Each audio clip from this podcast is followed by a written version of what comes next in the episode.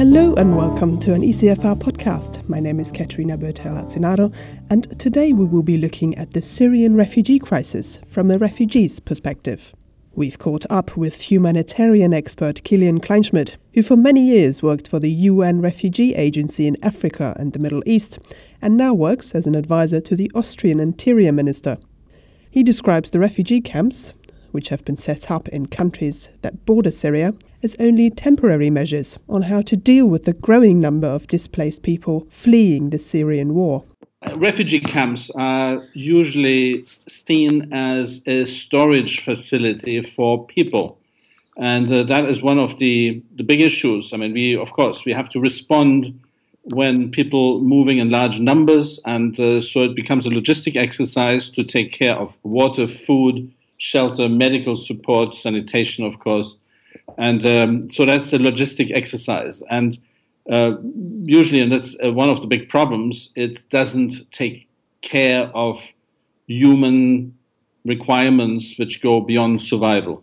And in addition to this, and that's what um, everybody after five years of conflict does realize as well, you do not have any perspectives if you wish to study, to advance, to progress, to learn, or to work.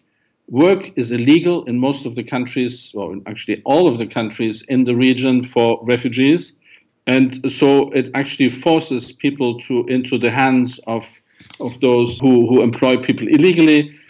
It is quite often the children who are sent to work because once the police uh, detects um, the workers, uh, they will crack down very heavily, and it's a bit easier for children. Girls are uh, actually married much earlier because of the problems of survival of the family. And um, and quite often the, the boys are actually um, trying even to join some of the, the more extremist groups because there may be even some payment involved. So the situation right now in the in the region is very very difficult for for people outside of camps, boring inside of the camps because there hasn't been any real investment now for some time because of the um, the missing uh, investment by the international community, by by the donors into into the camps as well. So very, very no reason actually for people to stay in Turkey, Jordan, Lebanon, or in northern Iraq. Despite the number of refugees arriving in Europe having increased immensely over the past few months, the number of people arriving in camps stays low. I think what is key and crucial to understand for anybody is that only very few people actually do live in camps. I mean, one of the um, significant um, observations is that over 80% in some countries, 90%, or in Lebanon, for instance, 100% of the refugees do not live in formal camps. And that um, is uh, is something we, we, we need to, to stress again and again. So um, a settlement, um, that that place where most of the humanitarian services are provided, is is actually very rare. And out of the 60 million um, officially counted um, crisis and war-related refugees and displaced people in the world, over 80% live not in camps, and that means also it is a very heavy burden on on societies, on communities which are not equipped to deal with such large numbers. Let's take um, a city like Duhok in northern Iraq, in Kurdistan. It has suddenly doubled its population. It has a population of 1.5 million people today. And uh, of course, um, this is very difficult to bear. And so many of the governments in, in the region are very reluctant to take in more refugees and have effectively um, closed their borders or made it very difficult for refugees to come across. And that counts for Jordan, for uh, Lebanon, but also for Turkey increasingly, that it becomes more difficult to, to come in and uh, to actually be received. And that is what we're seeing today. A lot of people coming out of Syria, for instance, don't even stop in Turkey any longer. They they know they have very little um, what they can expect, and they move on directly onto the boats into the hands of the traffickers.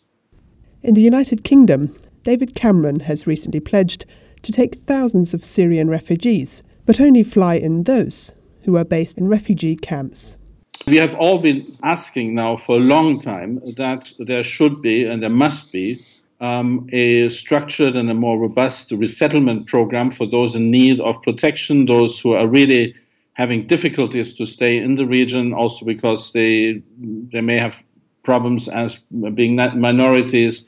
There are lots of injured people. There are people who need a really serious uh, follow up as well. So we've all been asking for those people to be relocated, to be resettled into a number of countries, and the, the quota have been too low so far. So that's a welcome development. Of course, it should be combined with a scheme which um, connects uh, the the region as well uh, with the labor market as well with the uh, with study opportunities. A lot of the people we're seeing coming on the trail in direction of Europe now illegally, actually in search of work and in search of of uh, study opportunities. So there's no reason that we shouldn't be organizing that uh, much better in in uh, in the region um, and have schemes which uh, help people to relocate legally, maybe with a limitation on time. There are different models for that. So it's it's a package, and of course, all of this needs to be combined with a very robust investment, not only in humanitarian um, affairs and humanitarian aid, but also into structural aid to the region. This is what the governments of those countries have been asking for for the last uh, few years since the crisis in Syria erupted. There are issues with um, lack of water. Jordan is heavily affected by the water scarcity. Um, issues with energy, um, issues with subsidies on some of the basic commodities.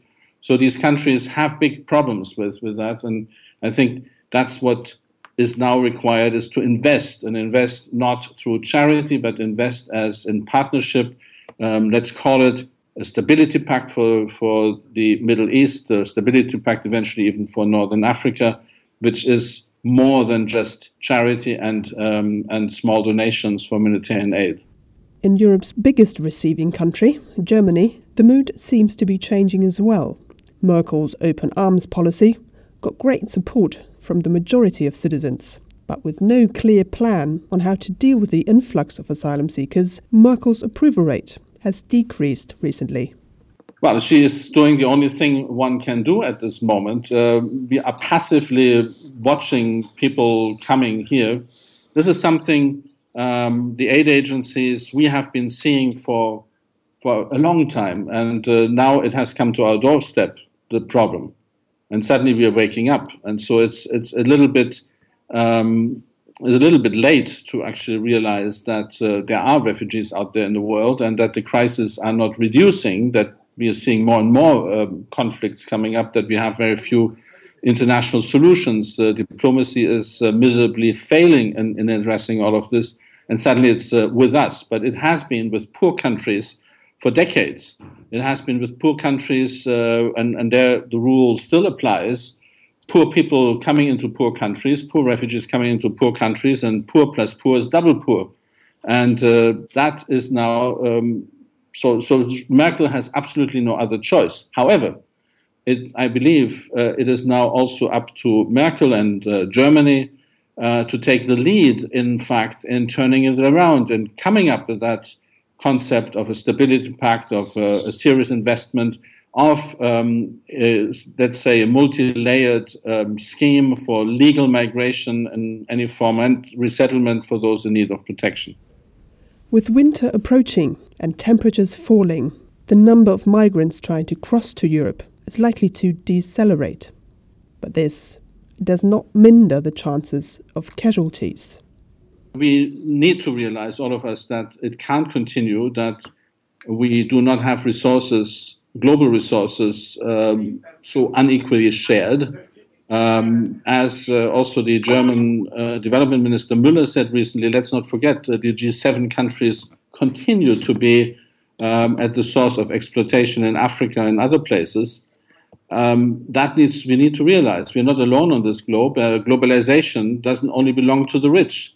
Um, communication doesn't belong to only the rich. Um, everybody in the world has a has a phone today communication allows people to see exactly what is happening on our side. It's not anymore just the wealthy countries and the people from wealthy countries who can travel to the other side of the of the globe. It's also the poor people who can do the same, and uh, that's that uh, sort of realization that the world is one and that the world has become a village with all the new technologies and ways of communication and transport we have invented. That um, must bring us to to rethink and establish a new order when it comes to um, people's movements. You can find more information on the refugee crisis and its origins on our website at www.ecfr.eu.